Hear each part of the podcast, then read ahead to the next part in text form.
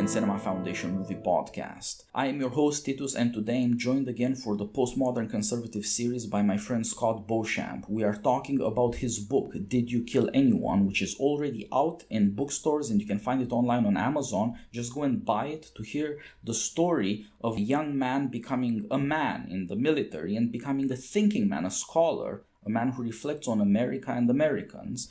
Scott, I loved your book. Thank you for sending it me. Thank you for joining me for our second podcast about it. I am, as I've had the occasion to say before and never tire of repeating, grateful for your friendship and for our conversations. Please say hello to our audience and let's start our conversation about honor in the modern world. Sure. Thanks for having me again. It's always a pleasure to sit down and talk with you. And uh, I value our friendship. And I think this is a wonderful podcast. And I'm always happy to be on it. Thank you so much, Scott.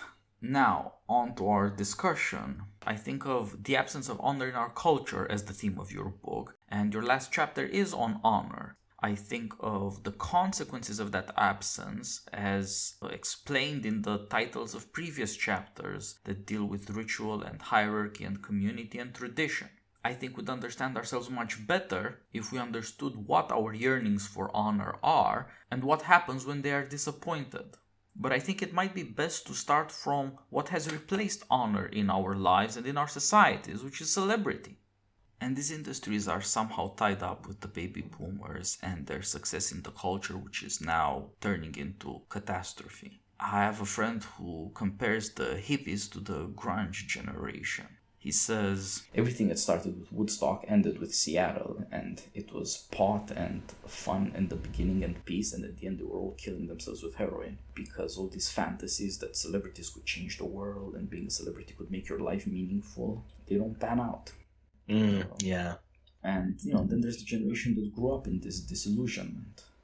There are no more silly ideas that you can recycle celebrity every four minutes on MTV like when I was a child none of this stuff really matters anymore and people are groping pretty desperately for something some way to deal with the fact that there's nobody out there helping you and you're kind of needy yeah even the, even the notion of celebrity just seems so sad and empty it's just one of the most depressing concepts that we had that we are still clinging on to, dragging around that dead idea with us. It's so so sad. Yeah, and I think that by itself is a sign that this is the end of something that everybody can be a celebrity on YouTube or something like that. There used to be this sort of idea that in America you can make it, and that you know, little Joe Average, little John Q. Public could somehow, by the stroke of luck or by divine democratic election, you will be chosen to be the next big thing. These days, it's some guy whose tweet goes viral and who says, you know, donate to my Patreon or. Right. It's so pathetic. And you see, again, I mean, there's a lot of needy people out there. What are you going to do? Mm. So there's so much emptiness. And I think a lot of this has to do with an experience of how things shift. What can you really rely on? What was there 10 years ago that's still there now? What is there now that you're confident will still be there 10 years from now? So, I suppose prescription drugs, I suppose, are, are what's there. Yeah. yeah. There you go. I mean, mm-hmm. that's the elite answer to the American problem therapy and pharmacy. Mm-hmm. Well adjusted people who learn to stop screaming in the void. Adjust yourself to the new reality. Exactly. Exactly. You gotta, right. become well adjusted. Uh, obedience born of resignation. I guess it's one or two steps better than, you know, fantasies of zombies and bloodshed in the streets or like a civil war or something like that. So I guess it's. Yeah. I was asked by my friends at Law Liberty to review the new Yuval Levin book as I was thinking about Plato's dialogue on moderation, the Charmides, which struck me as stunningly appropriate for America. Socrates coming from this battle is just the beginning of the Peloponnesian War that's going to end up with Athens wiped out. Hmm. All that empire gone, baby. But they're enthusiastic at this point. So there's this strange horizon for the dialogue. And the two people he's talking to are one an adult, one a young man they're going to be tyrants at the end of that war. And that's the future of this dialogue on moderation, the most immoderate politics. The third guy in the picture is a radical Democrat partisan who's going to die in the fight between the Democrats and the tyrants. In the present of this dialogue, there's this young man who is so astonishingly beautiful, everybody's in love with him. From children to old people, everybody's just struck by how beautiful this young man is. And so Socrates suggests that he himself had an erection when he saw the young man. So there's this crazy immoderate eroticism now, and in the future, there's going to be this crazy political immoderation. And, uh, you know, America in the 60s and America now, something like that. I was just gonna say I, I don't I don't see the connection. What are you uh what, what are you getting at? Yuval Levin's book is called A Time to Build, but it's all about this stuff. It says that, like it or not, now we're in a situation where people no longer respect their institutions. They don't feel I'm a team player, I'm on a team that's worth playing for, and this is my role. Mm-hmm. They want to abuse those institutions. They want to use them as platforms for their own fame. And so with the media, so with politics, so with many other things. Happens in many churches and it happens in many families. And nowadays you see one of these crazy mothers who takes her child that she's convincing to become transgender at the age of 10 or something to the Democratic debate to say hello to all the Democrat contenders and ask a question about tolerance. Oh my god. Maybe this woman is trying to have revenge on a child who's taking her life away from her. Right. Oh man. Like you know, it'd be hard to press to say anything good about say the parents of Michael Jackson or of Britney Spears, but this seems somehow even worse. Ah, yeah. These crazy things are happening now at all levels. A desire to abuse whatever institution you have at hand to get something for yourself because you can't really believe that the institutions are good for something. That you're good if you help it along, if you help other people through those institutions that you share with them. Yeah, there's kind of a double vision when it comes right. There's this cynical like idea of using institutions, and then there's also this idea that that's really all that's left, right? Is all we have are these institutions that actually don't work. Exactly. It's desperation that has led people to this exploitative and self-exploitative way of living. What else Right. is there? hmm I'm gonna hang on to my dignity for what? Right. Byung-Chul Han calls it auto exploitation. And there's a lot to it. Yeah, yeah. Democratization of the media and democratization of desire. Anybody could be a celebrity. hmm You just have to exploit yourself. You know, the New York Times is trying to help this 14 year old black girl to take ownership of a dance she created on the world's last social media platform, TikTok. It was imitated a billion times and nobody's giving her credit. You just did a dance move on TikTok. What credit do you really expect? I mean, but the girl wants to be noticed and recognized as an important, you know, influencer or something at 14. Because what else is there? It's not because we're old or jaded or whatever. It's the the 14 year olds feel the same way apparently. So that's that's so problematic. And of course, you know, you see sort of uh, America 2020, the death march to the death match. These sorts of dying, pilled up guys like Joe Biden and, you know, all the other 60, 70 year old Democratic millionaire boomers out there talking to the youth. Go home, just talk to your grandkids until you die or do something normal. But there's nothing. There's nothing. Nobody has anything. Right. No, no, no. Better. You desperately that the public attention will somehow save you. Buttigieg strikes me as a boomer in a millennial costume. You know, I don't think he has anything new to offer either. If liberals had any sense of humor or memory, they would be calling him the Stepford wife of politics, right? yeah. Yeah. He's the combination of Bush's Christianity and Bill Clinton's Ivy League education and the small town story. And also, he's a Christian, but also he's gay, but also he's been on this sort of fake war that uh, rich people get up to where they don't even have to go through basic training because, you know, just there to, for six months. and Yeah. And he was only there for six months. He, you know, I mean, obviously this is something after my own heart here. But he, um, you know, what he did during the war was he was a driver for a higher ranking officer. He was like a lift driver. I mean, that's that's all it was. He's the bachelor of politics. And there are a lot of elites who hope desperately that this guy will be able to sell Americans on the fact that elections are like the bachelor. Isn't Right. he an eligible bachelor? You know, don't mm. stare at how creepy this guy is. There's something, everything in his life is fake. There are just too many boxes that are checked. Exactly. And that's what the guy is. He is Heartland, but also Harvard, but also all of these other things. As though these things could go together, or if they did go together, they would end up looking like this. Right. It's the last gasp of this desire of elites to say, like, we'll give you the bachelor, just vote for him. He's young and handsome. So uh, the, the reason I was rambling about all this stuff is that I thought that your book fits really well with an aspect of what Levin was saying. People need to have belief in their institution and to serve their institution. And he says that the army used to be really unpopular in the 70s because of all the Vietnam stuff and has since become the mm-hmm. most popular institution in America, whereas everything else has become untrusted for mm-hmm. often very good reasons. He says somebody tells you this guy went to Harvard, you might think he's a smart guy, but do you think he's a good man? Now, somebody tells you he's been to West Point. Don't you kind of believe that he has good character? He learns to serve others, not to be so selfish and all that. I think people would say, yeah, that's that's the way it is. And so this is the thing that struck me that a lot of what I was thinking about reading your book is about what does it mean for people to put their trust in a service they're doing to not be so goddamn selfish or clueless. I don't think people are selfish because they're wicked. I think they're selfish because they're scared and they can't trust anybody else.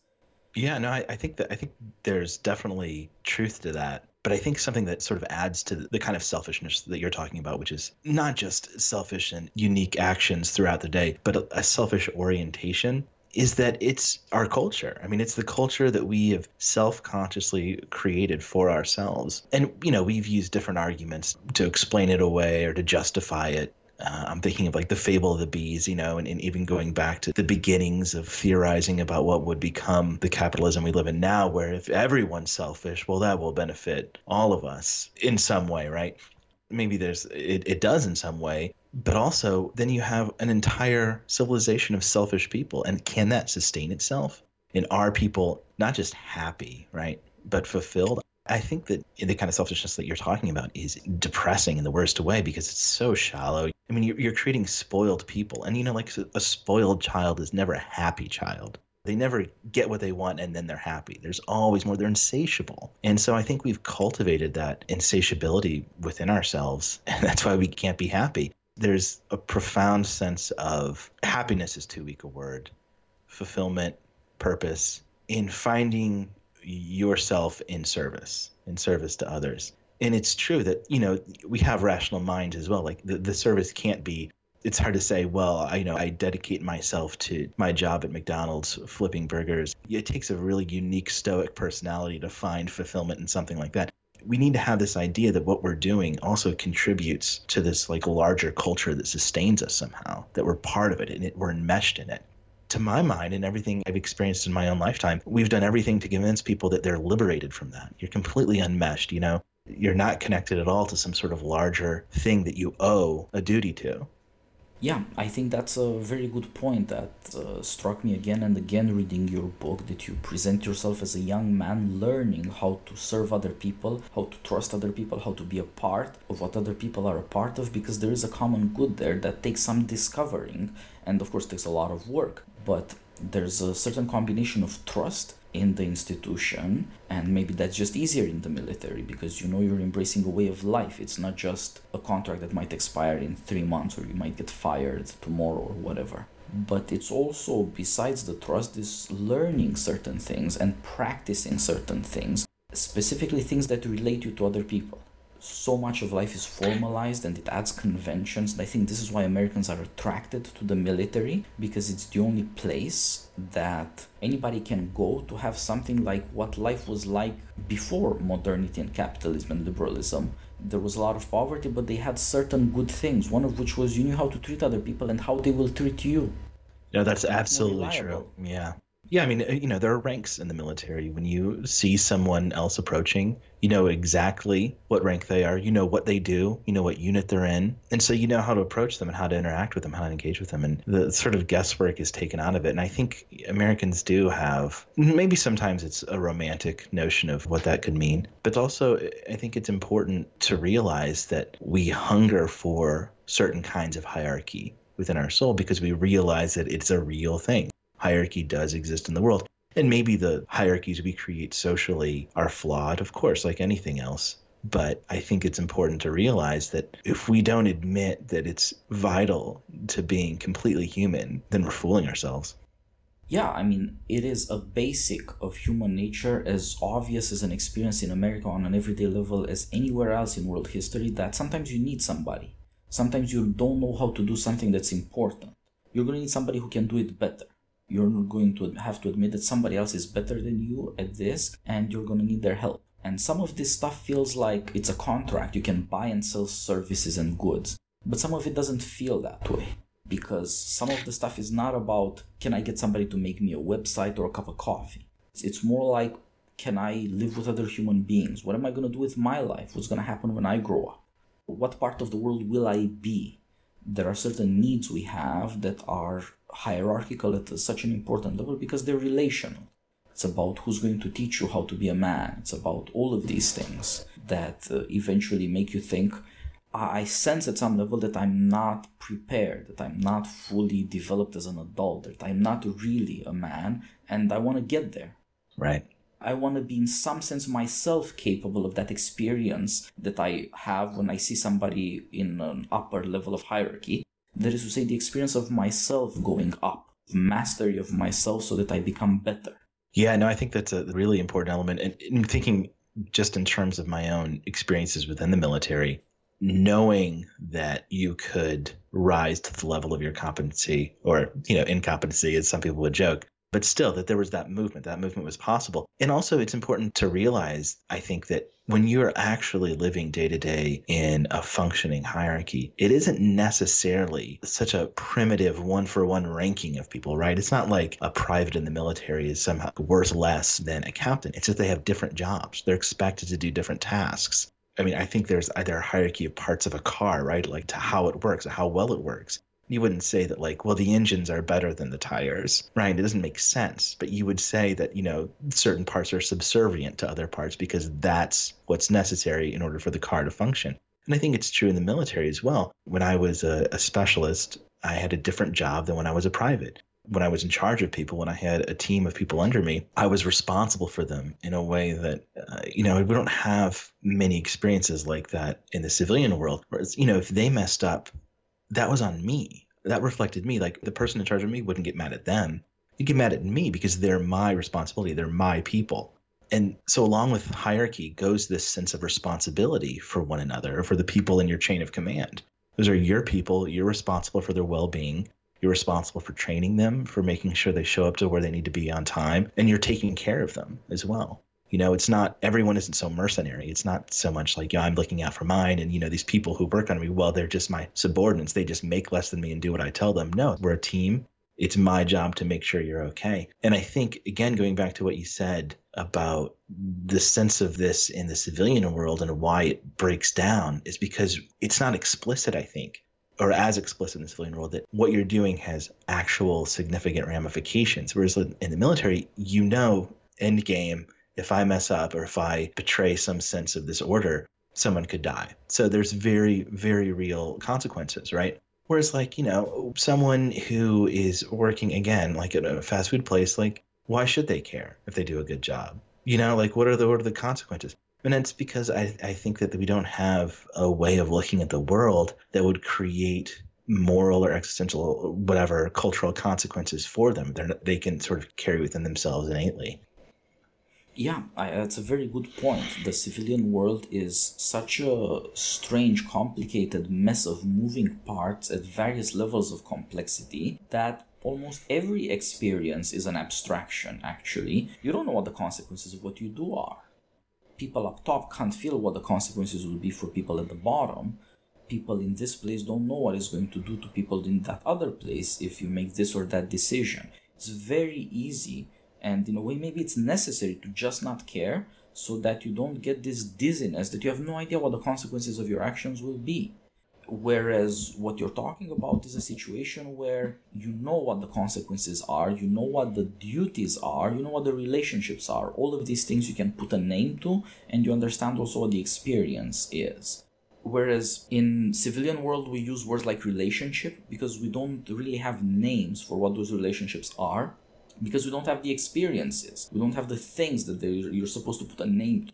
Any relationship is a relationship, but all relationships have names if they are real relationships. If you're talking about a relationship as a relationship, it's not real. That's right. Yeah, that's a good point. Somehow we are abstracted away from any experience precisely because we are not in this situation where you know where you stand to other people and what good thing you're all doing together, what are the difficulties you're supposed to face, and how you're going to do it what demands that makes on organization. Who's going to be doing what? And, and that means i can contribute something of my own and also that i depend on other people contributing these other things and they add up.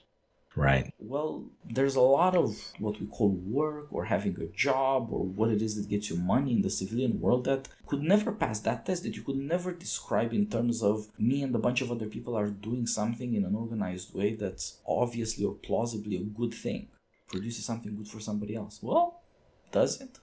Right. Yeah. No, I think what you're describing seems to me like a breakdown of hierarchy, of course, and a breakdown of purpose, but also a breakdown of community. I mean, what you're describing is what would be like a real community where there are parts working together. What's Coleridge's phrase? Unity and multeity, which to my mind is the definition of a community. And again, you know, this is not to say that the United States military does a perfect job of embodying any of these things, but for me, it was just a way to experience some of these things, even obliquely.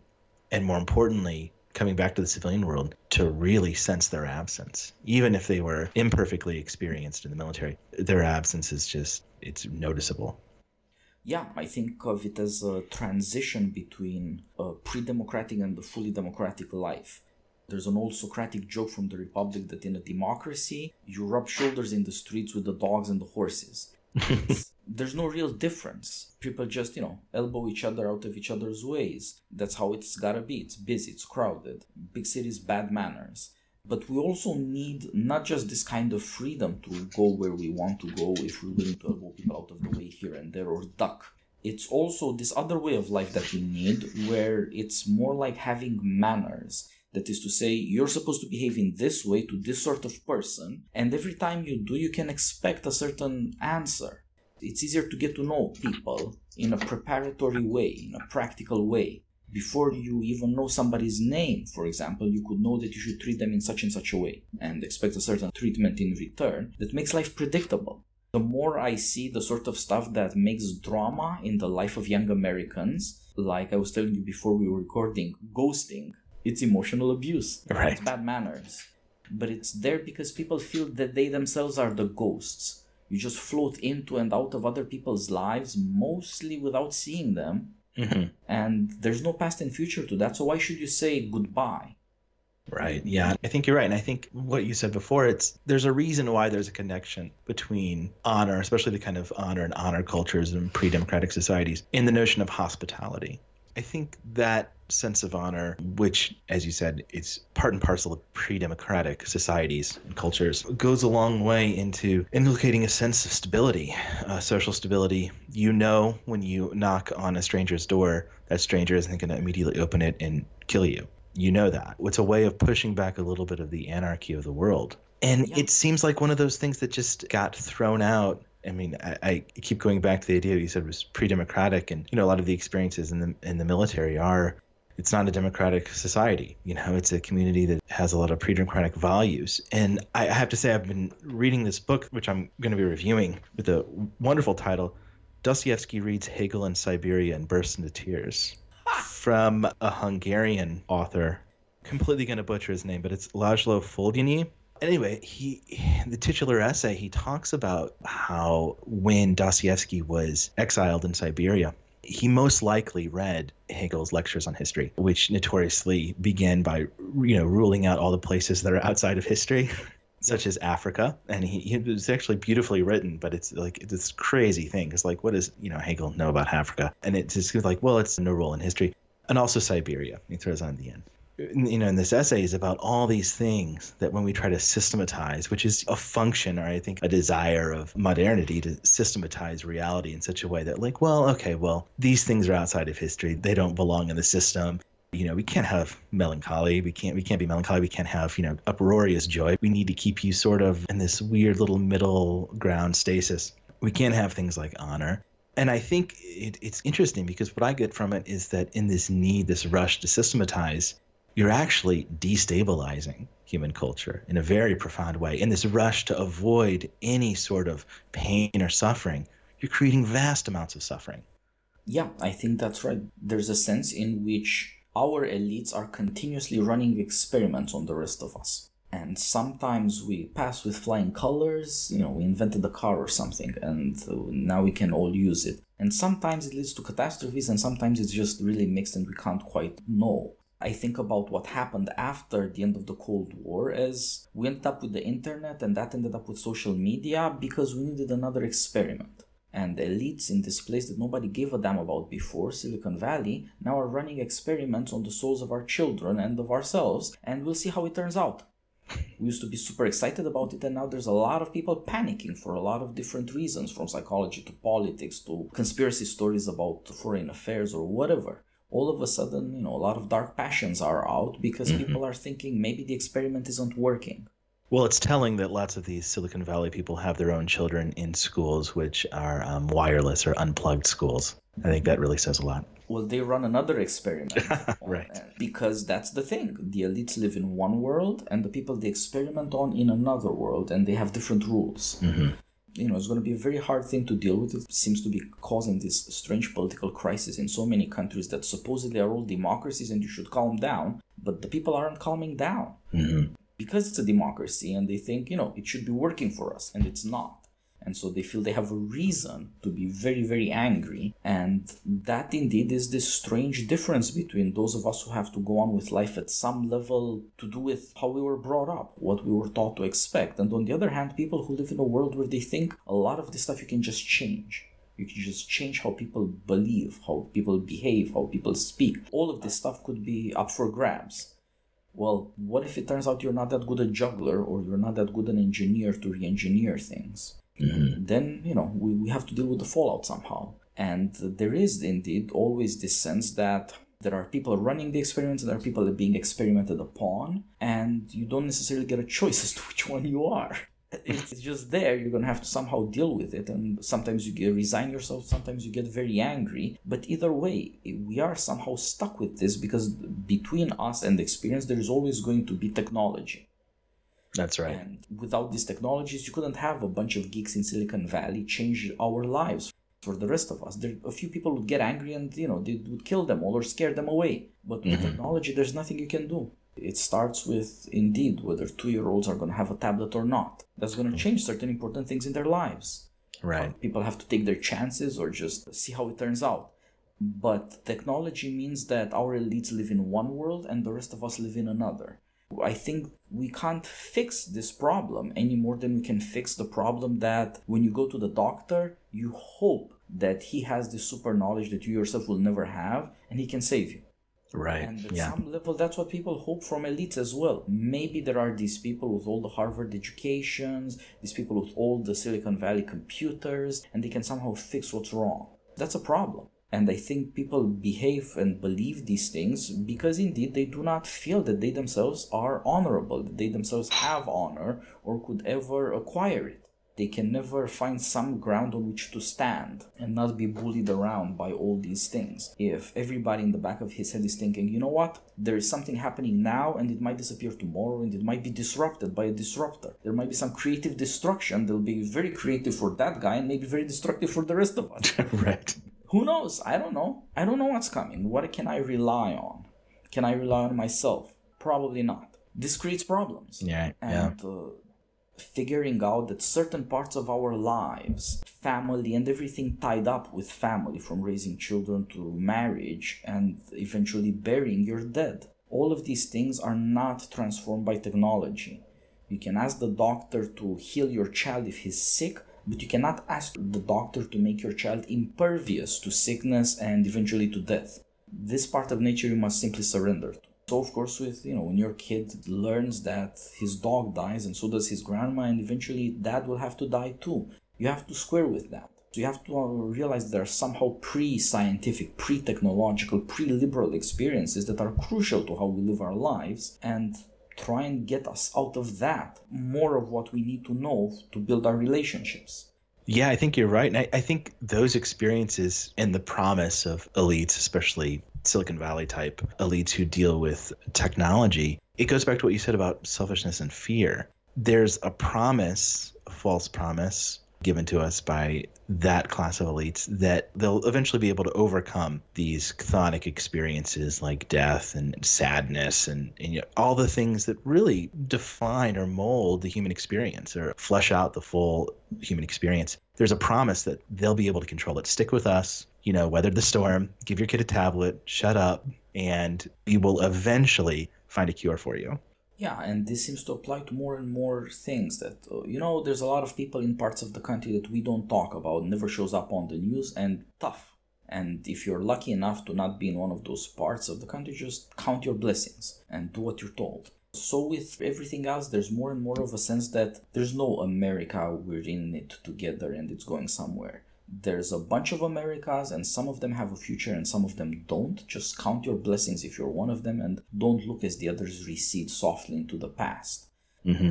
There's this suggestion that we're running out of future. There may be enough for some, for elites and for their minions, and other people just gonna have to, you know, suck it.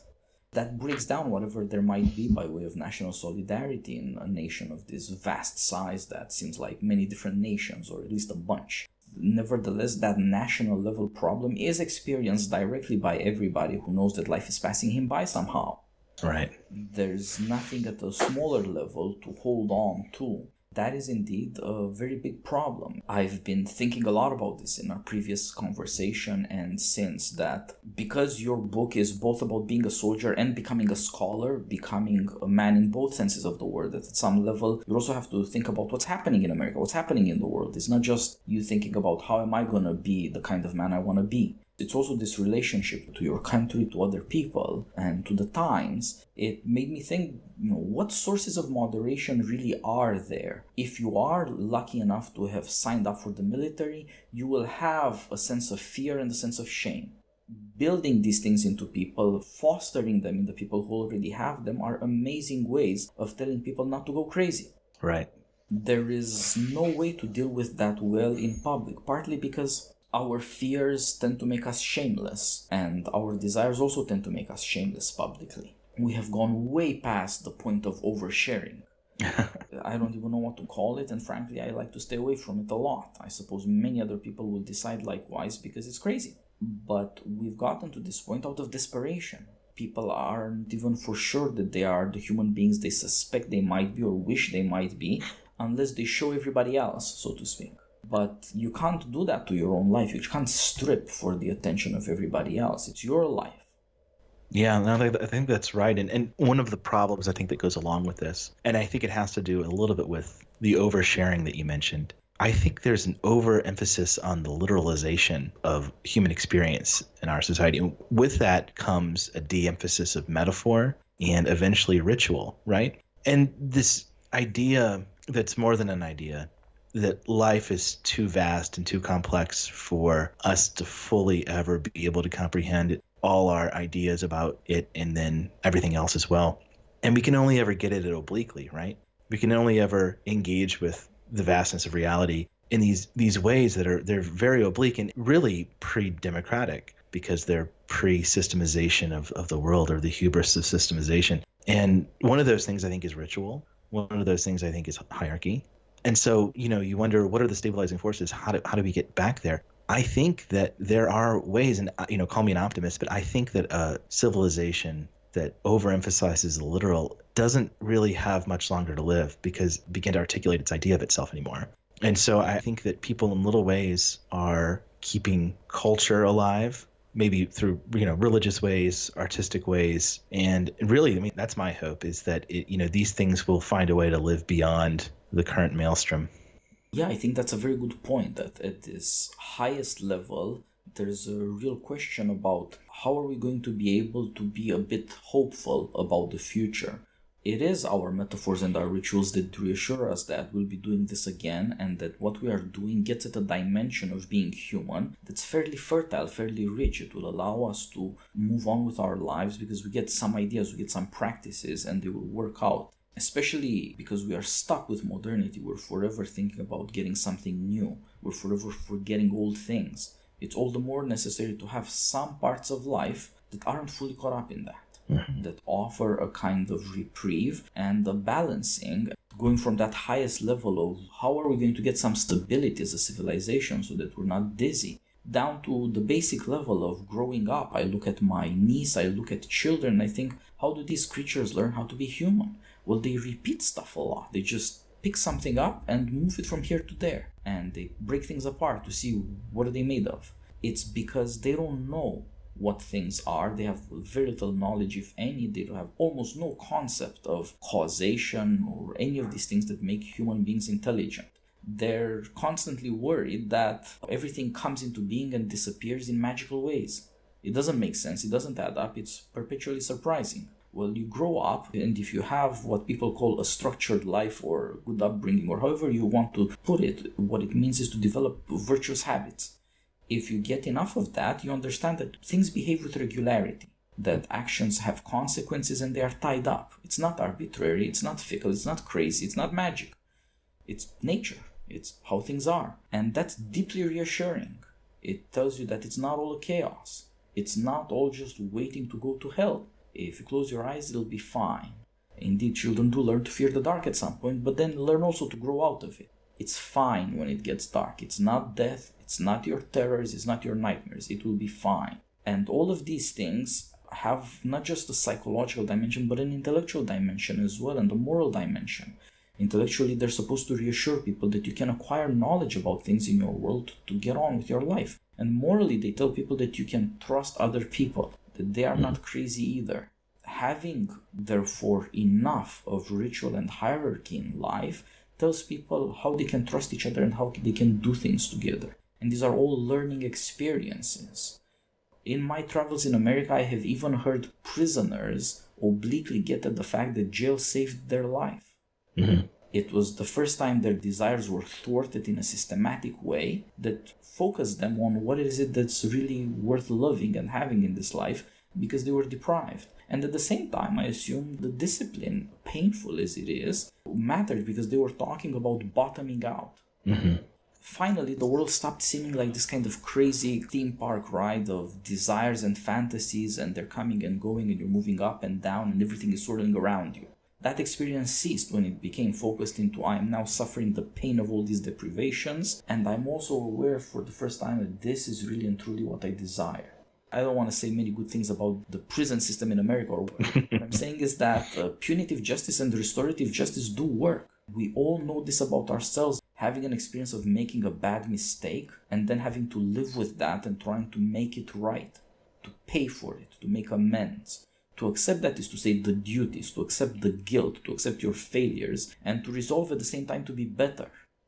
Right. Uh, well, I end my book with a point that it's too bad that I had to join the military to experience all these things. And I think I'd say the same thing about these prisoners. It's too bad that, you know, there weren't resources culturally already out there for them. They had to actually go to prison to experience the, you know, thwarting of sort of anarchic desire.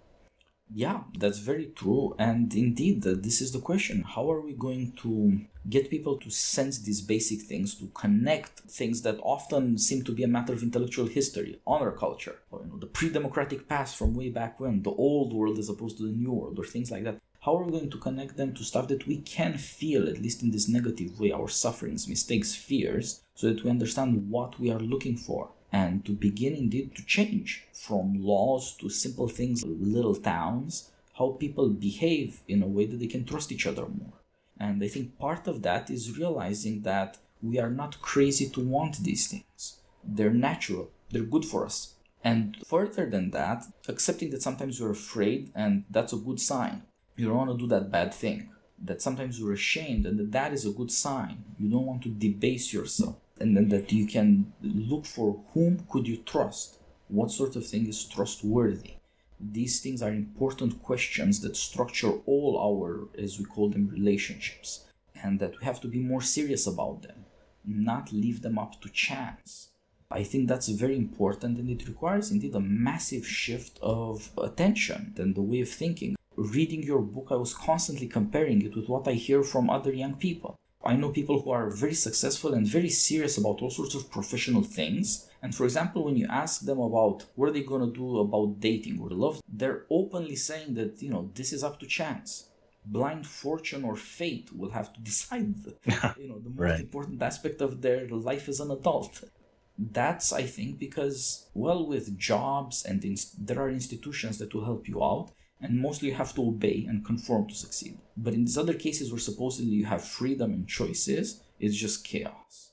And there isn't anything to tell people how to change the way they think about things and what they actually do, since this is not a matter of speculation, it's a matter of practice. All the knowledge you're ever going to acquire is just there to improve your judgment and your actions. So you get better things, you live like a better person. Right. This has been a great conversation, though.